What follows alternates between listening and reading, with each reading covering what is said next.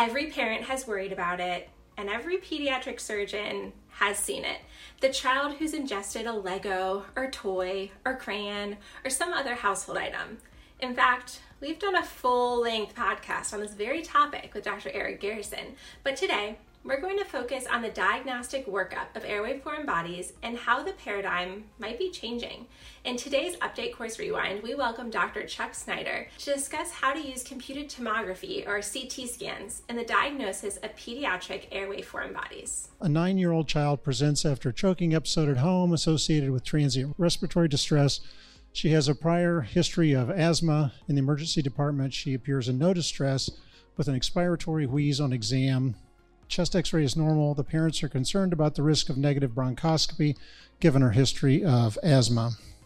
So, what is the most appropriate management? And we polled the audience. Most are saying CT, but you introduced it as the topic of CT for, for airway foreign bodies, so they cheated. This just highlights a report in the Journal of Pediatric Surgery that Dr. Ponsky was the author on. In this study, cohort 1 went straight to bronchoscopy, while cohort 2 underwent CT scan. If the CT scan was negative, then the child was sent home, and if the CT scan was positive, the child went to the operating room. In those that went to the operating room, 94% of the time, they actually found a foreign body. Another example is an institution where there's no ENT or pediatric surgery expertise available, and they have a child with that. They could sometimes avoid intervention or avoid transferring them to some other institution in that circumstance. If it's clearly a airway aspiration, you go to the operating room. The ones you don't know, it's a suspicious story. They were coughing after eating. More often than not, it's reactive airway and it's not a foreign body. So you're instrumenting the airway of kids that already have a reactive airway. It made no sense. We were having a lot of negative bronchs because we were so worried. CT scan will direct your management. That is, if you need to go to the operating room or not.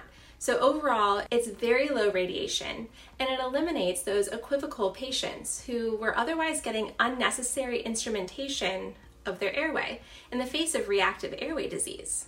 What are the reasons for the false negatives on the CT scans so we can alert folks who are using that technology. That was like mucus or something like that. You'd go in and it was a false positive. False positives were very unusual, like 6% or something like that. The only way to know if it's a false negative is did something happen to them afterwards? You would never know, right? And of all the patients that were called, not a single one had any problems after discharge from the emergency room.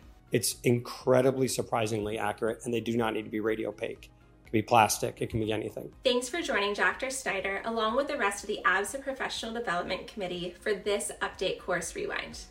Remember to check out the Stay Current app for more content related to pediatric surgery and more.